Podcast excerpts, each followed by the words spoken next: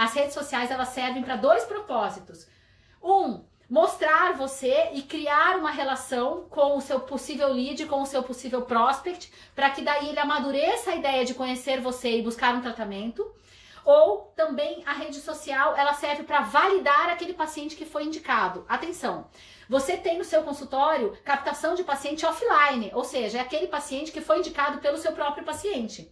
Então, para você validar isso, a sua rede social ela valida. Então, por exemplo, teve um paciente seu que indicou você offline, né? Indicou, ou seja, pessoalmente você para outro, para um amigo dele. Esse amigo ele vai lá na rede social e vai te procurar. E aí dentro da rede social, quanto mais love actions você tiver na rede social, quanto mais humano você for, mais você valida a vontade daquele paciente te procurar. Se ele entra na sua rede social e é uma montanha de posts feito por agências, posts engessados, aqueles cards falando de tratamento, mais impessoal fica a sua rede social e menor a chance daquelas pessoas te procurarem. Olha que incrível essa informação. Maria Cristina falou muito bom. O pessoal tá gostando aqui também, tá curtindo. Entendeu, gente?